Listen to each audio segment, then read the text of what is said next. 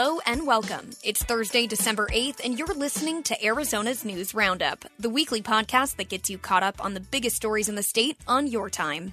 I'm your host, Taylor Kinnerup, breaking news editor here at KTAR. On this podcast, we're breaking down all the top stories happening right now to keep you in the loop on all things Arizona. We also look ahead at what's to come to make sure you know what to keep an eye out on until our next episode. For this week, I'll give you a recap of President Joe Biden's trip to Arizona with a look at what his fans and critics had to say, plus a look at a big legislative win for one Arizona senator.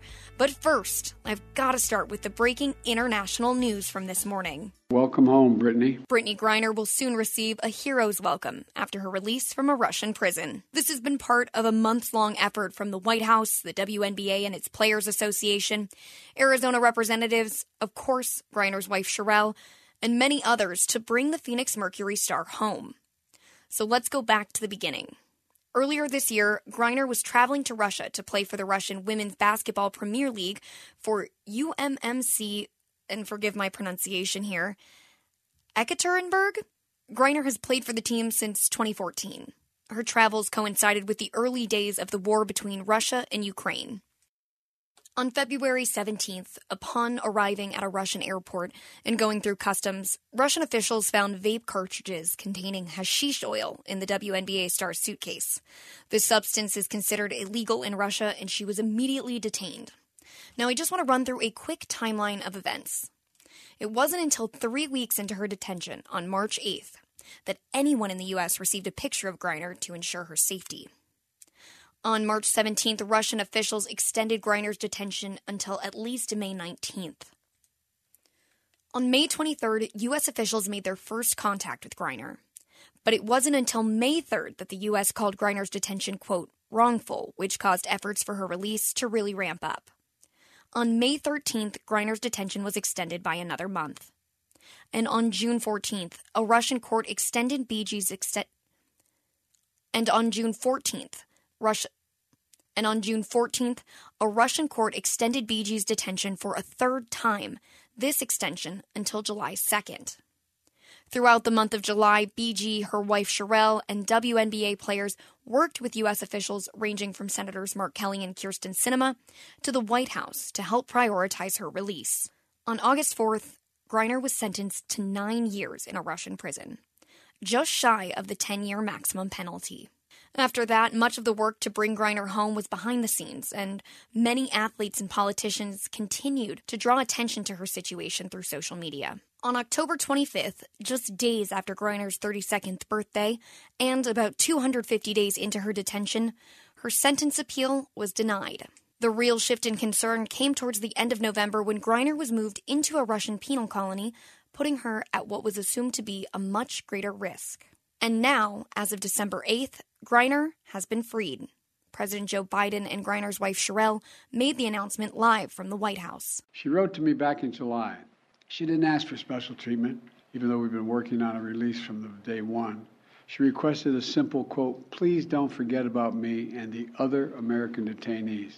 Today, I'm just standing here overwhelmed with emotions. The most important emotion that I have right now is just sincere gratitude but Joy for one family highlighted, but Joy for one family also brought mixed emotions for another. Griner's detention also highlighted another American in need Paul Whelan, a U.S. Marine. Whelan has been held captive since 2018 and still remains in Russia without an idea of when he'll be able to return home.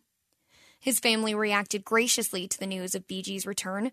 His brother David said, quote, the Biden administration made the right decision to bring Miss Griner home and to make the deal that was possible, rather than waiting on one that wasn't going to happen. End quote. But despite the feeling of concern, many are still feeling exceptionally grateful for Griner's safe return. Many Arizona politicians celebrated the news. Congressman Greg Stanton called today, quote, the day we worked towards and prayed for. Governor Doug Ducey said Arizona looks forward to welcoming Brittney home. And both Representatives Ruben Gallego and Phoenix Mayor Kate Gallego called the day joyous. Ruben Gallego told KTAR, We're not going to give up. We're going to try to keep putting the pressure on to get Paul out, and we should all be working as hard to get Paul out as we were to get Brittney out. The WNBA was also quoted saying, The fight to bring her home has illustrated the power of the WNBA, its players, platform, and mission. And while many continue to celebrate, Cherelle emphasized this still isn't the end. BG's not here to say this, but I will gladly speak on her behalf and say that BG and I will remain committed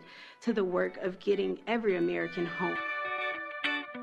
Another Arizona story making international headlines this week is the massive investment from Taiwan Semiconductor Manufacturing Company. This isn't just the biggest story in the state this week, but one of the biggest stories in the world. Last week, KTAR told you President Biden was coming to Arizona to visit the currently under construction factory, and while it seemed like a big deal then, we really had no idea how big it would be. So let's peel back this newsroom curtain. On Monday night, just one day before the president arrived, KTAR joined a call from the White House explaining that President Biden would be in Arizona to announce that TSMC would be more than tripling its initial investment. The now $40 billion investment symbolizes a homecoming of sorts for American manufacturing, which was a major win for the Biden administration. But it's an even bigger win for Arizona. Valley economist Elliott Pollack explains. Essentially, Arizona continues to show that it's worthy of international attention in terms of companies moving here or moving facilities here. TSM, TSMC will now build a second factory in Arizona. The investment is expected to create 10,000 tech jobs and an additional 10,000 construction jobs. But other sectors are reaping the benefits too. Verde Cleaning landed a job cleaning these facilities, and President and CEO Paul Zarzosa tells Arizona's Evening News he'll need to add to his workforce in order to manage this huge client. Currently, we stand at uh, 150 employees, and with the addition with TSMC, we look to we look to double that figure. Tuesday's event with the president at TSMC was filled with plenty of big names. Apple CEO Tim Cook attended Tuesday's ceremony, reaffirming Apple's intention to buy from this Arizona chips plant. It's a chance for the United States to usher in a new era in advanced manufacturing. It's the chance to create high tech American jobs. Arizona politicians on both sides of the aisle tried to claim victory on this big announcement. Phoenix Mayor Kate Gallego recounted being there to try to sell TSMC on making the investment in Arizona. We were pitching on the land we stand on today, which was then called Biscuit Flats. It's next to Ben Avery Shooting Range. And I was a little bit nervous that a shooting range and Biscuit Flats, we'd sound like we were cowboy country. At the event, U.S. Senator Mark Kelly spoke about how his advocating for the CHIPS Act in Congress helped to create funding to support the semiconductor industry here in the U.S. and in Arizona. Today, the United States only manufactures about 10% of the world's microchips. And of the best chips in the world, we manufacture 0%. But today, that is about to change. And Governor Doug Ducey, with just days left in office, also tried to highlight the big bucks TSMC is bringing to the state. TSMC's presence has attracted dozens of Taiwan based suppliers expanding to Arizona. To date, the total investment from supplier companies exceeds $1 billion. Even ASU President Michael Crow spoke about how his students are preparing for this kind of an industry boom. We're seeing tremendous, tremendous demand for our engineering school. We're at 30,000 students now. We suspect we're going to grow to 45,000 students. However, there were others who had cause for concern. Semiconductor plants use millions of gallons of water each day, and this presents a real concern as Arizona's water needs have never been greater. Plus, with all these new jobs comes new residents, and Arizona is already experiencing a major housing shortage. Roughly 100,000 units, according to a report this week from the Common Sense Institute. So, could adding these jobs add to the strain Arizonans are already feeling?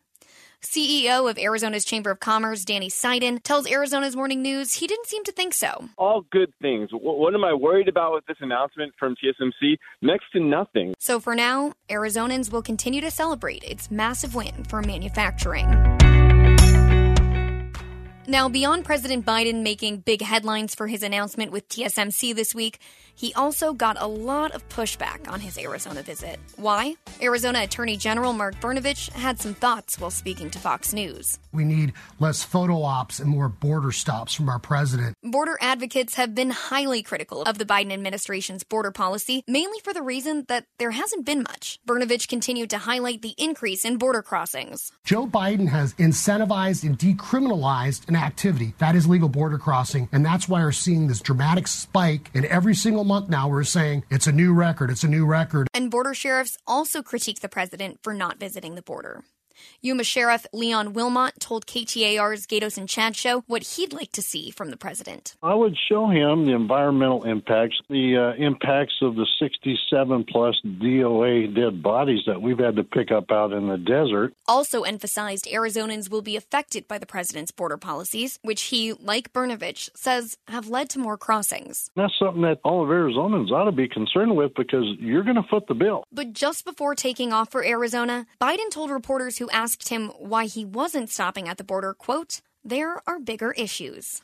It's a statement that's created some pushback on what was otherwise considered a big win for his administration here in Arizona. And another story we've been following in the KTAR newsroom is the Marriage Equality Act. Today, it passed in its final vote. The bill requires all states to recognize same sex marriages.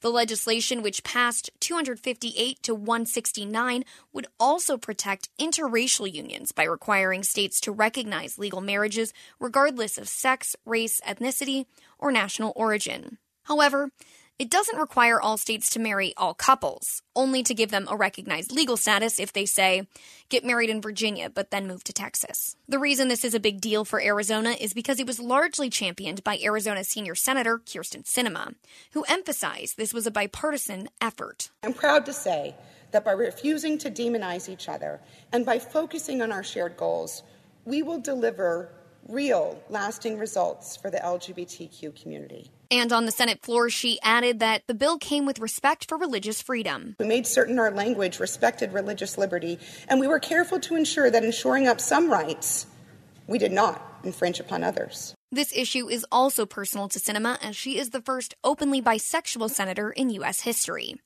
Now the bill is headed to the Oval Office, where President Biden is expected to sign it quickly into law. So that's it. You're all caught up for this week, the week of December 5th. But here are a few things to keep an eye on until we meet again. Arizona's election may be over, but we're on to the recount portion of the races that fell within that automatic recount margin. Results are not expected to change, but could be challenged by lawsuits. Title 42 is expected to end on December 21st, but new reports say the Biden administration is now hoping to extend the pandemic era policy that keeps asylum seekers in Mexico. With just a few weeks until the holidays and the end of the policy, we'll likely see big moves in D.C. over the next week on this topic. And could one Arizona school bring back school resource officers? Phoenix Union Phoenix Union's governing board is discussing it this week and expected to make a vote in January. Remember, you can hear more on all this week's top stories and get breaking news in real time on KTAR.com. You can also listen live on 92.3 FM or to take KTAR everywhere you go. Just download the KTAR News app for articles, podcasts, and of course, breaking news. With that, I'm Taylor Kinnerup, and you've been listening to KTAR's Arizona's News Roundup. Until next time.